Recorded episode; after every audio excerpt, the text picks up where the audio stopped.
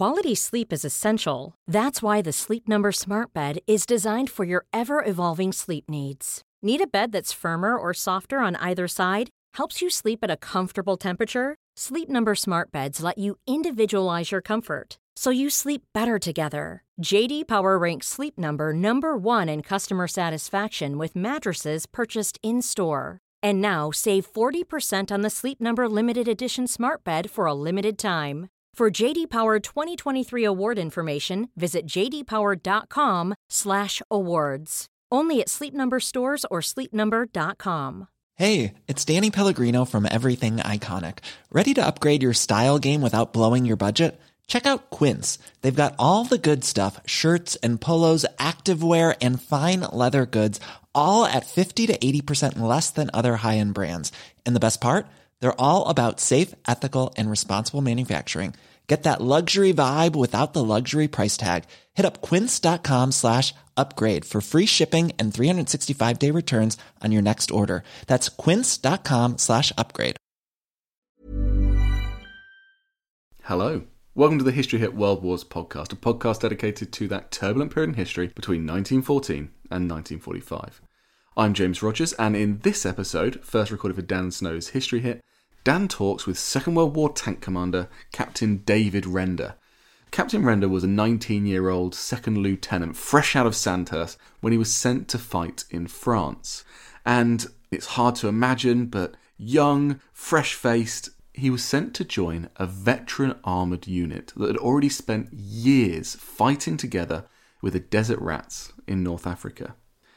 In this episode, we hear about how David settled into life with the Sherwood Rangers Yeomanry five days after the D-Day landings, and how these hardened men didn't think he was going to last very long.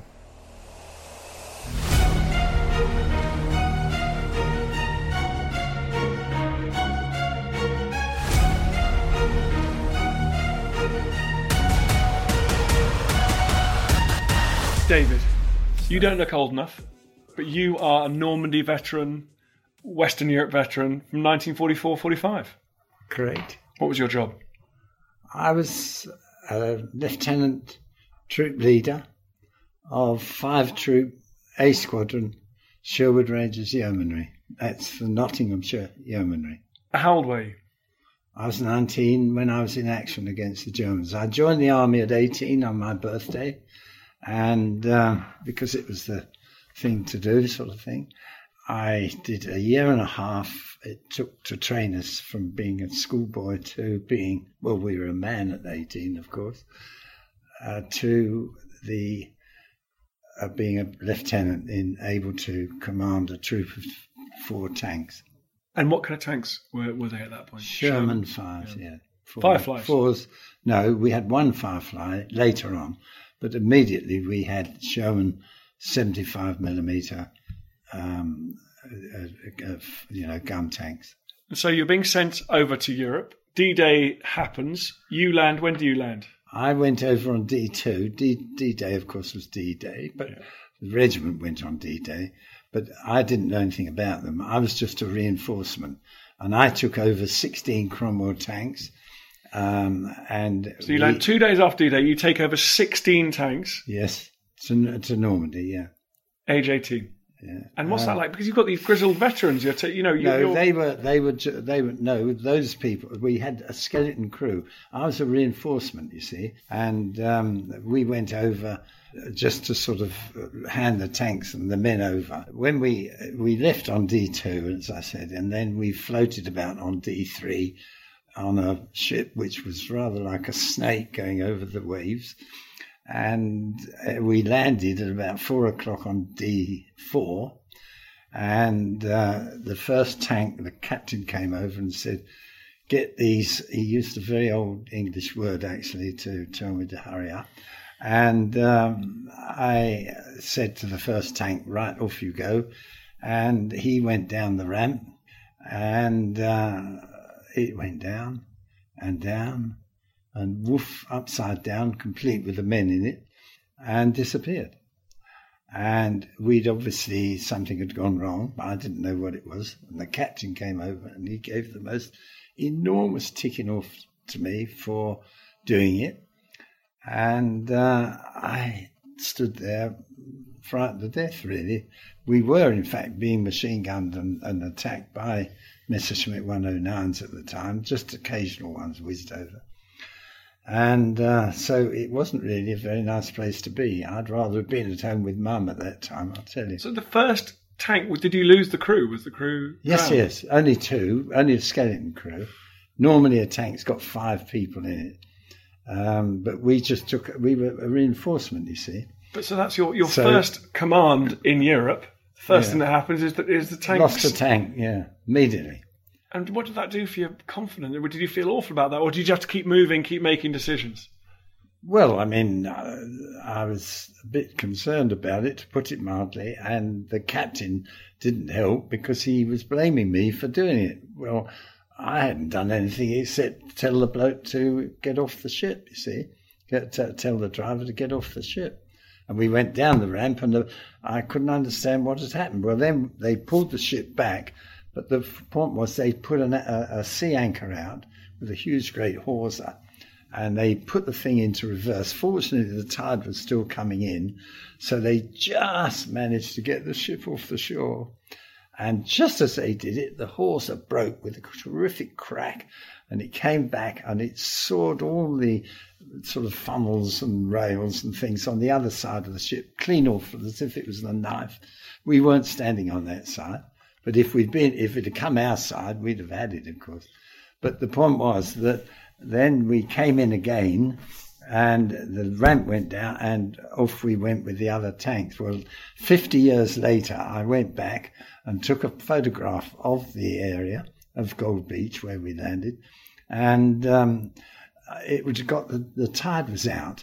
And if you look at that area where the tide is, uh, uh, the Hamble there, you'll find that the sea has a habit of scooping sort of trenches out. And so we obviously right on the edge of a hole, and the tank went, by a bit of bad luck, instead of going into eight foot of water, it went into eighteen foot of water. And that was the start. Well, anyway, we got the other um, uh, the other fifteen tanks off, and we were up on the on the shore. And um, the ship, of course, the on, on the, the chap, the crew on the ship were very sort of nervous and edgy about the whole thing, actually. Anyway, we um, I didn't stop to talk to them. We went off, and then, of course, the Um, Uh, tanks were taken off me very quickly because, you know, they were needed to fight. And um, as far as my men, the men were concerned, they were taken away from me. And the next thing I knew was I was directed to a thing called the Sherwood Rangers Yeomanry. I'd never heard of the Sherwood Rangers. And I met this fellow, John Semken, who was the, he was a captain, because the regiment landing on uh, D-Day, the colonel was killed, um, and um, they had various casualties. They lost about ten tanks getting onto the shore. And um, they, but A Squadron, they were landed dry. They weren't swimming ones. And they went on down to Bayeux. And uh, I joined them at a place called Fontenay, just south of, of Bayeux. Uh, on uh, D, it was actually D. Uh, probably I went D five and uh, then um, D six. What was, I, what was the bridgehead like at that point? I mean, was it just packed with men and, and vehicles and tanks and aircraft overhead? Was it overwhelming? Well, uh, you have to remember essentially one thing about all this, and that is that you're only talking to a peanut. I mean, I was only a little tiny speck, wasn't I? I was a lowly second lieutenant, a mere nothing. And the fact is that we only had our own little bit of the area to look at and see. I mean, we didn't know what was going on. I mean, I didn't even know D-Day was going on. Don't forget, when I got on the boat, the ship, to take the tanks over, I said to the chap, well, I was supposed to just put them on, the, put the tanks on and anchor them down. And I thought I had to get off and go and get some more more tanks. And the chap said, get off. He says, you better look through the porthole. When I looked through the porthole, we were at sea. And I said, well, where are we going? He said, well, France, of course. Well, that was my invasion of France. I mean, I know you've got to have secrecy in the, in war, haven't you? Essentially, you mustn't tell the other bloke what's happening. And so in the circumstances, that was secrecy gone barming, wasn't it? Because I had no idea. And, um, and, and we just went to France. And that was it. That's how it went. And then you joined a unit that you'd and never then I joined met before. A, I'd never even heard of. And then, then the next thing was, of course, that the squadron le- the squadron leader placed me as a troop leader under instruction from a chap called Neville Fern. He was a lieutenant who'd been with them for some time. And uh, he had to go and do something else. So on D, that I, I did D, one day under instruction. You know, you hear about the fighter pilots having only twenty-five hours flying and all that. I had one day under instruction, and the next day I was in charge of the troop. I was in command of, of three tanks we had first in, of all. In battle? Well, yeah, I mean, but yeah, but we actually fought, we did some shooting on D six the day I was under instruction. The first day. And then, I mean, it was, um, yeah, but I, there's nothing very clever about it. I mean, it just sort of happens, doesn't it? You know, you're there doing it. Well, I, I think it sounds pretty clever to me. So you're leading three tanks. Did did you worry that they wouldn't respect you because you just, just turned up or, or? That was a terrible thing, if you really want the truth. The men I was with, it was a first-rate, frontline, well-known tank regiment, one of the best. If you read the history, people like General Horrocks says that the Sherwood Rangers were, you know, one of the top regiments. And the fact of the matter was that these chaps that I was in command of, they, so the sergeant, for instance, was totally hostile to me. He was forty years old. He'd got a wife and kids at home. He'd had enough in the desert, but he'd done the landing on D-Day. And to be honest with you, a whippersnapper of fourteen, of nineteen years of age coming in, uh, telling him what to do, wasn't on. And um, the fact was that he resented me completely, as did the men in the tank. For instance, the first thing we were taught to do as a lieutenant or a tank commander was to have the sights T and A'd, test and adjusted. That means that what you have to do is you take the firing pin out of the main armament, main gun. It's about that long, about as, as thick as my wrist, or just, no, thinner, about my thumb like that. And you look up, uh, you, you go round the front of the gun, and if you look at a big gun, you'll see um, there are marks on it, on the end of the barrel. What you do is you get a bit of grease and a bit of grass and make a cross tease on the end of the barrel. You then go back and you aim the gun up until you see uh, what you've probably read off the map, a shirt spire if there's one around, or something anyway, um, a, a target at whatever it is, five hundred yards. So you set it at that. Then you go to the sights, which are next door to that, and you adjust those so that you adjust the sight at five hundred yards on the sight and lock it, you see, and lock them both. And then when you put a round up the spout, it fires. So I said to these gunner, my gunner, this new chap I was with, uh, on D seven, if you like, when I was in charge, um, uh, have you T and A'd your sights? And he said, uh, what's it could do with you? So I said, everything. And I want to know, have you done it? So he said, no, I haven't, and there's no need to either. This is a trooper talking to a lieutenant. So, mind you, he was much older than me. And so I said, well, I want you to T and A him. He said, they're all right, there's no need to do it. I said, I want you to do them. He, uh, he just wouldn't answer. So I said, okay, I'll do it myself. So I knew exactly what to do, so I did. But I'm not telling a lie. The gun was aiming there, and the sights were aiming there. They no more would have shot a tank than jump off the moon. So I put him straight and I said to him, now I'm telling you, that's the last time you pull that one on me. You see, time will tell. Oh, grumble, grunt. Well, the long and short of it was, I had to fight two enemies. One was my own men, and the other one were the Germans. And the question is, my own men had to be dealt with first, so how do you deal with them? I decided that I was going to show them I wasn't afraid, because they were afraid. They'd seen a tank hit with their friends in it, glowing red, sparks coming out, and their men, their friends, are in there. And you see that once or twice. I'll tell you what, you're not too keen about getting in a tank again. Nobody in the regiment, by the way, that I ever heard of, um, uh, uh, there might have been one, but uh, uh, uh, refused to get back in after the tank had been blown up. All our men always went straight back in, and so did we, because I came out of three altogether. But the fact of the matter is that um, it was a matter of how was I going to gain their confidence. So what I did was I said, I will lead. Well, leading was the most dangerous thing, because the first thing that gets hit is the lead tank. But I led my troop all the time, right the way through. And after a bit, they said, this bloke's all right. And they wanted to be in my crew. The people wanted to be in my troop. And we also had another big, big asset.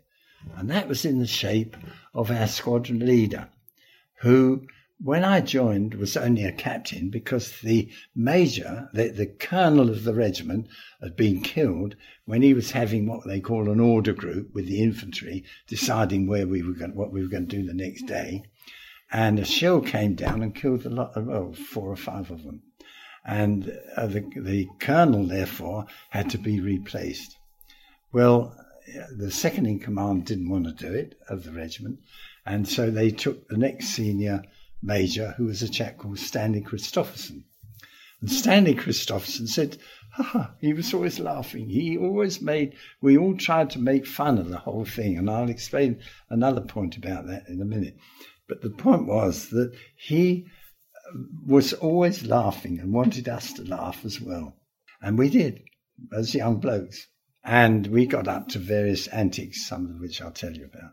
But in principle, he uh, commanded the, the regiment. Um, so we hadn't, uh, we had got a major in charge of the regiment. That's a colonel's job. So they had to promote him. And then John Semken, who was the second in command of A Squadron, he, as a captain, he was a captain when I joined them. And then he became a major. So the regiment was in a complete turmoil when I joined it. And that's before you have to deal with the Germans. What was the first German vehicle or infantryman that you saw? Uh, a Tiger. A Tiger? Yeah, I would say so. What happened there? Close? Was it? Was well, it... we were. T- it was just the other side of a hedge going down, and um, uh, uh, where we were. Uh, well, it just passed us, and then with the, somebody else caught it up later on. You see, one of the other problems was the, the, the, you realise there were only one hundred sixty-seven Tigers in Normandy, of which, incidentally, only three got back to Germany, so we did a bit of good, didn't we? But most of them were either Mark fours or Panthers. And the Panther and the Tiger were totally inviolate against us. Our gun would no more, if you tried to shoot at them. I mean, I've actually, what sort of distance are we talking about? About twice the distance from, you see your bookcase down there? Well, twice that distance, roughly, of this building. I mean, I've actually shot at a German Panther, and, and it's just gone straight off, you know. That's only, that's less than one hundred metres. I mean, that's, oh, yeah, yeah, yeah, yeah. Well, sometimes they would be very close to us, you see.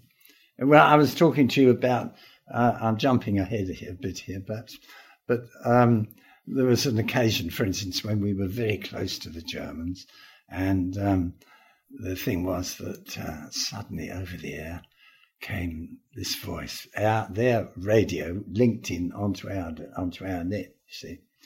And this bloke calls out, this German calls out, "You English Finland, we are coming to get you." And so, you know, larking about, I called down the thing. I said, "Oh, good, if you're coming over, will you hurry up? Because I've got the kettle on." And the bloke on the end goes, "Wah!" He got in a great rage about that, you see, because they could speak perfect English. And we took the mickey on things like that. We had, for instance, we never wore a tin hat. We always wore berets. We didn't have body armour or anything like that, just as we sort of, with your head out the top of the tank. That's why we had so many casualties. Don't forget the job I was doing, the crew commander, was av- average life was a fortnight. That's all they gave you as a as a lieutenant. And um, this is probably a point about that medal that you see there. What about all those chaps who were killed? And they didn't get a medal at all because they were dead. You only get that if you're alive. And uh, I can't help thinking about that, because you have to realise that as troop leaders particularly, we used to help one another. If you were another troop leader, you see, I mean, you would not hesitate to help me out if I was in trouble in the same way that I did with you.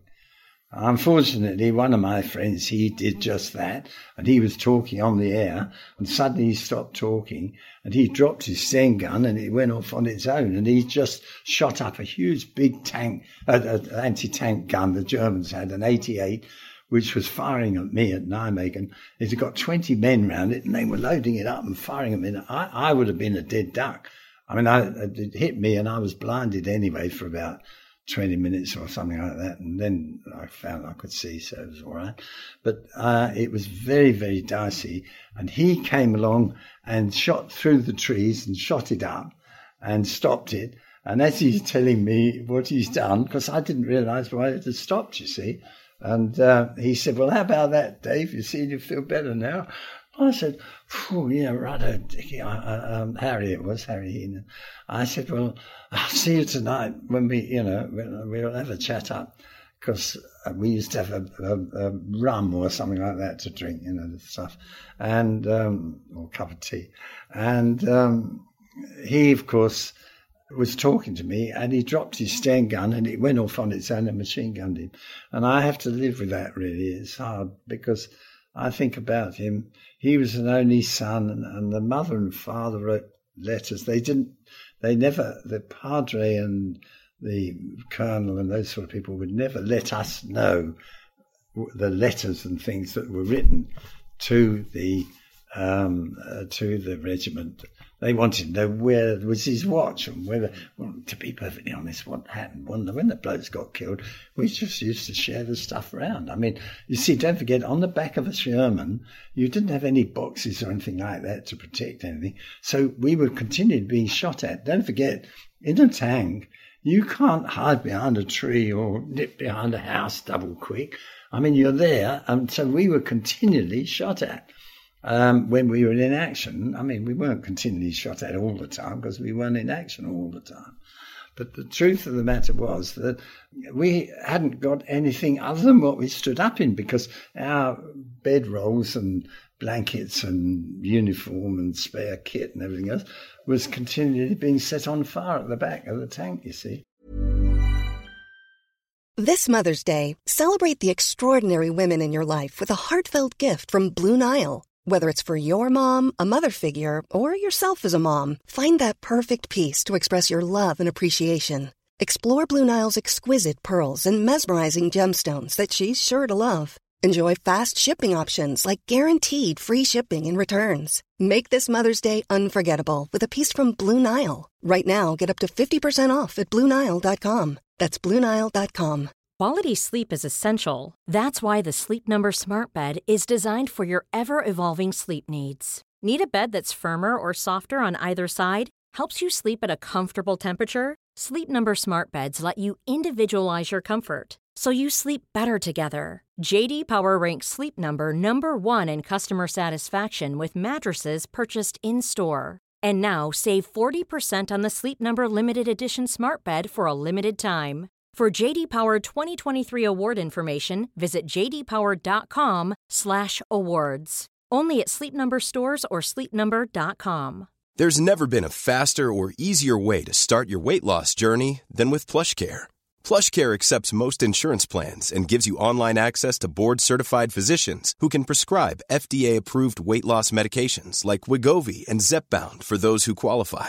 Take charge of your health and speak with a board-certified physician about a weight loss plan that's right for you. Get started today at PlushCare.com slash weight loss. That's PlushCare.com slash weight loss. PlushCare.com slash weight loss. So how many tanks did were you in that were destroyed? I, uh, two, and I was in the third one, but I didn't lose that. I came out of it, but I came out of three tanks in that context. And so but that, I lost two, but that, that, some lost more than that, of course. Don't forget the colonel, or Stanley Christopherson, came out of five tanks in the desert, five tanks in one day. What? Mm. And you fought, so after Normandy, you fought in part of the breakout. Yes, well, we went through Falaise Gap. Yeah. And then up northern France, and well, then... and then. Well, when we got to Doullens, um, I overran a flying bomb site. I didn't know that it was a flying bomb, but we, arri- we, we arrived at a crossroads at Doullens, and... Um, Actually, it was Harry Heenan who was, uh, th- because this, he, he didn't get killed until we were up in Nijmegen. Uh, on the way up there, you see, ha- Harry was lead tank, lead at doing it, because he very often, a lot of the troop leaders, like me, did do the leading, you see. Um, and he was in the lead of the whole thing. But we'd been hurtling up the road, doing, you know, got cracking. Once we got cracking, we moved at pretty good speed. And we got over this hill, and just as he did, whang, he got shot at but from a gun that was on the crossroads that we were going over to to get into Doullens. And the fact was that the, this round came on the top of his tank, and there was a quick, huge gouge out of the top of his tank, about six inches from his head. And uh, so he backed up double quick, and we all concertinaed up behind. And I got out of my tank and I went over to John. I said, what the hell's going on? Why aren't we going ahead, you see? John Semken, this is the major. And I said, well, why aren't we going ahead? He said, well, Harry's just been shot at by a gun down there, you see. So I said, well, wait a minute, look. And I've got my map in my hand, as we usually had. And I said, well, look, if I turn and go over here at right angles to where we're going, and then I'll do a swoop, because there's a road down there coming in on the crossroads. I'll get on that crossroads road, and then I'll come in, and I'll get the bloke sideways on, you see, because he, he, he, he was aiming up there, and I'd be coming in like that. Um, a sort of swoop, you see, which is a thing we very seldom did, but we did. It was done on occasion. Anyway, the point was that as we went, he, John said, okay, if you want to do it, get on with it, you see. So, right, follow me, I said to my troop, and we, we went off the four tanks, and we went down into a sort of thing where there was a big wall round and all the rest of it. I didn't know what it was. And it was an old ancient sort of fort thing. And in this thing, there was like a ramp with holes in it. You can see one, actually, if you go to Duxford. They've got one there. And uh, there were a lot of little aeroplanes lying. There were two or three little aeroplane things. And so I said uh, to my gunner, righto, we'll put a round or two in them. So we sort of shot at these things. I mean, if we'd set one off, we'd have been blown to smithereens, of course. But we didn't know what they were. I just thought they were aeroplanes, you know. But no men about, no Germans.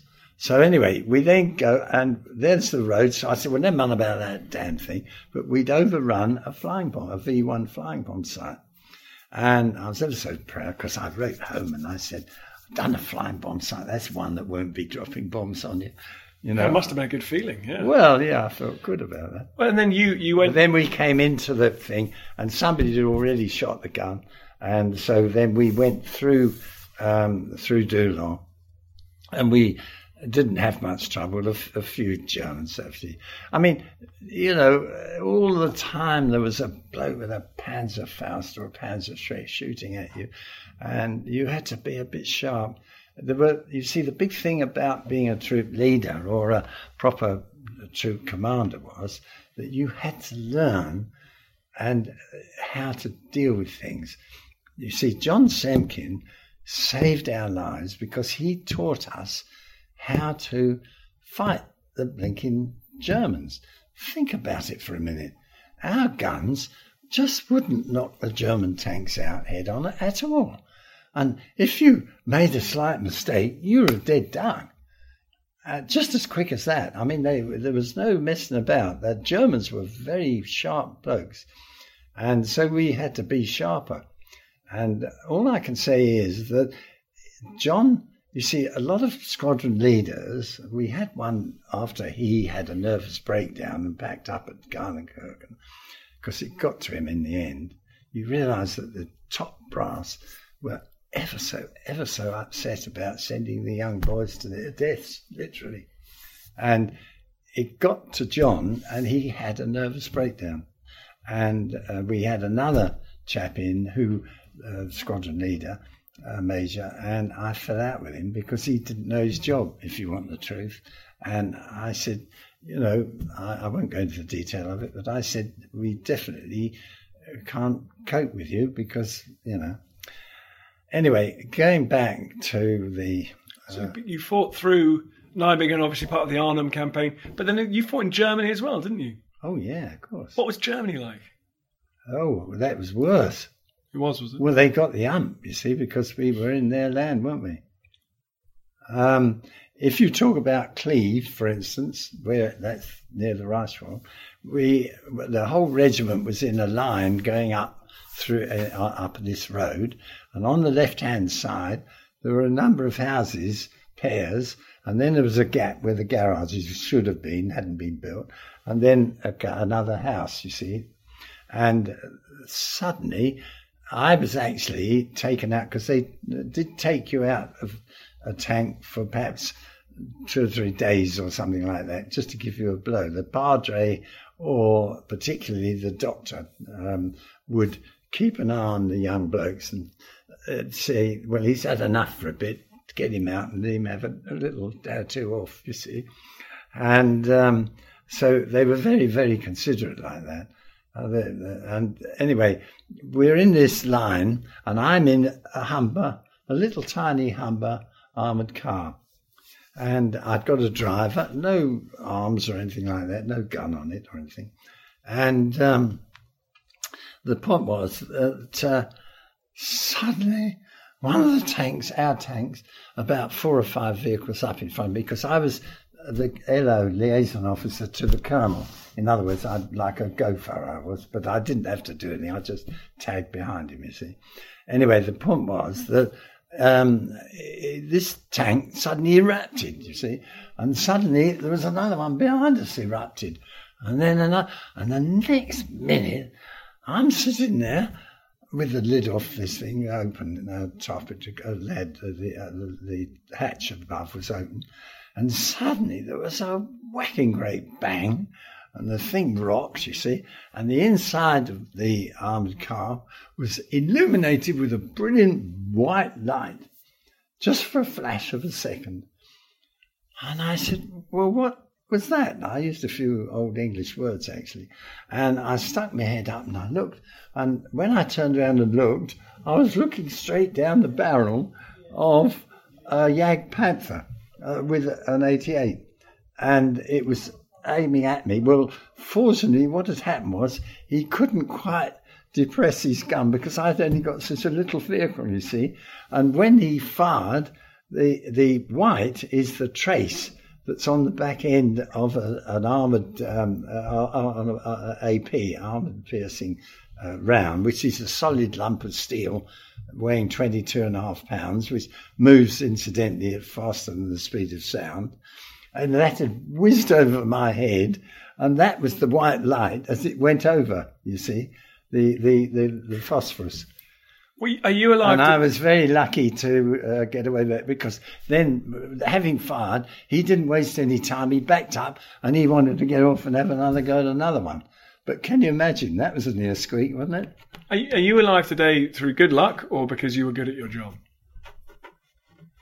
Uh, well, they missed a lot of times, uh, but not all the time. They didn't miss me. No, um, I would be say I would say in principle I'm alive today because John Semken kept us, he thought about how to deal with them, and he told us a system of dealing, which I'll tell you about. But the point was that, you see, most of the time the squadron leaders didn't think about it. They just said, all right, well, we've got to go there, so righto, um, four troop, five troop, whatever it was, go there, you see. Well, John didn't do that. He thought, how are we going to do it, not lose the tanks? And he decided that he would get hold of us, the four of us, and he said, now look, you must fire for about a quarter of an hour before you move. Brass the area up before you move, because when you're being shot at, you cringe.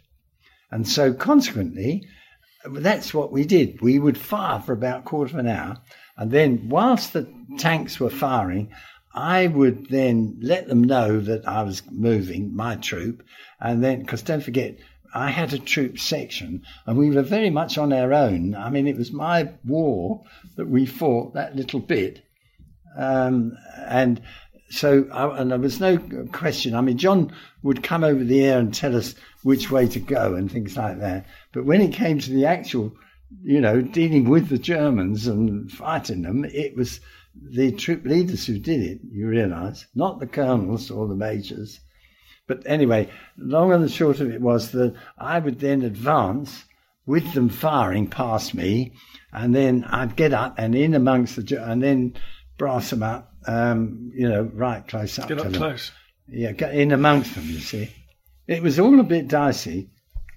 That's the biggest understatement I've ever heard. And now you've written a book. Well, I, we're being helped to write a book, yes. What's it going to be called? I, Tank Action, it's called. Tank Action. Yes. And uh, like that you. Will tell you quite a bit about it. Well, I'm looking forward to reading that. And when, we, when did, were you demobbed after the war? Uh, well, I when the war was over, I was still four months off being twenty-one. So they said, righto, you, you can go to Japan now and do the landing on Japan.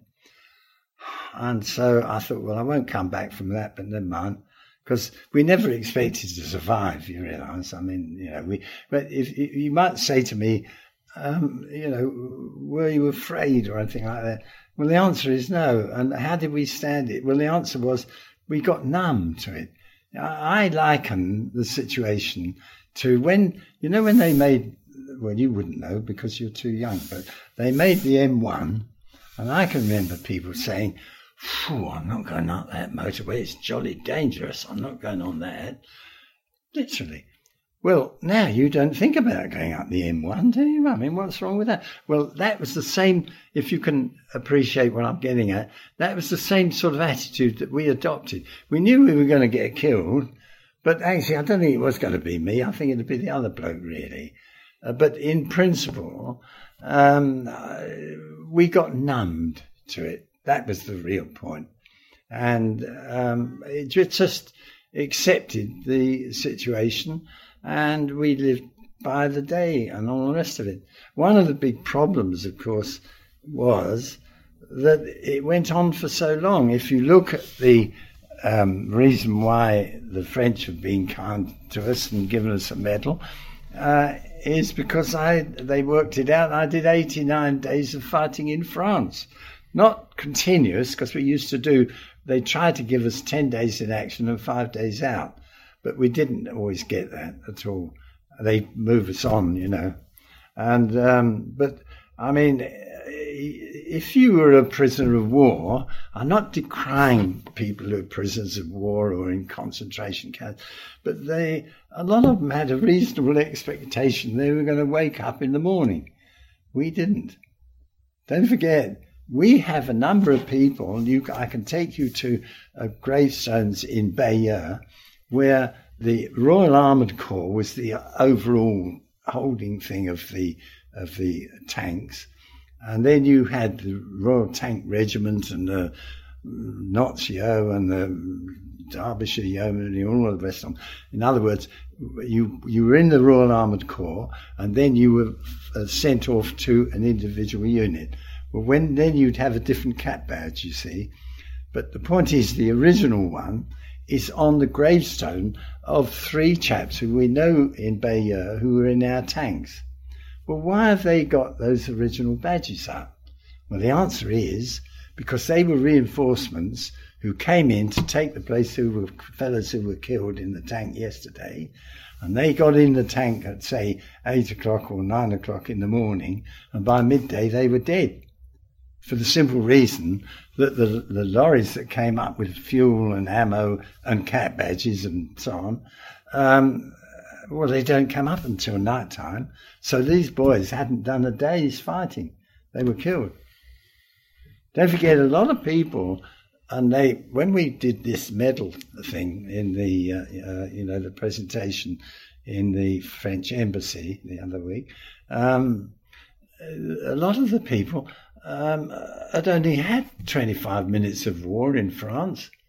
And that was their war. Well, can you imagine what it's like going day after day after day after day after month after month? I mean, we were absolutely knackered at the end of it. Well, all I can and say And then is... we, it wasn't the end of it, because we had to do Belgium. I mean, we had a thing called Geel in Belgium, which was horrendous. And then we had Holland. I did a talk to the Dutch.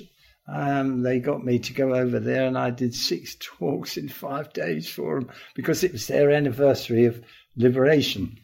But they made a terrific fuss of us, I must say. Well, I'm not surprised. You deserve to have a fuss made out of you. And no, I don't. I no. just, I... I'm only one of thousands, don't forget. And, and how important was I? Tiny. I only had a little front to deal with, don't forget. Well, David, you've given us a sense of what it was like. Good luck with the launch of the book. And thank you very much for talking to us today. It's been a great honour. Thank you very much, sir.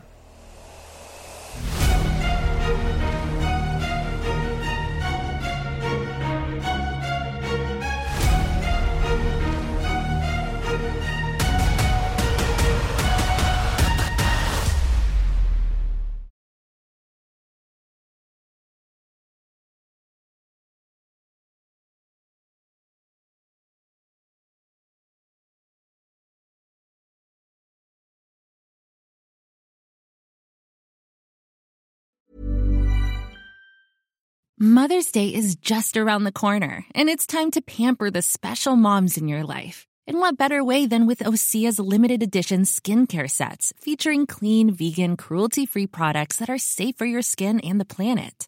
Osea is a women-founded, women-led brand that's been making seaweed-infused products for nearly thirty years. This Mother's Day, Osea has two limited edition sets, perfect for gifting or keeping for yourself. Their Golden Glow Body Set includes three clinically proven bestsellers for silky, smooth, glowing skin, while the Glow and Go Facial Set has everything she needs to achieve spa-level results at home. They're so beautiful, you can skip the wrapping. For a limited time, you can save up to forty-eight dollars on Osea sets, plus get free shipping. That's Mother's Day made easy. Pamper the moms in your life and get ten percent off your first order site-wide with code MOM at osea malibu dot com. That's O S E A Malibu dot com, code MOM.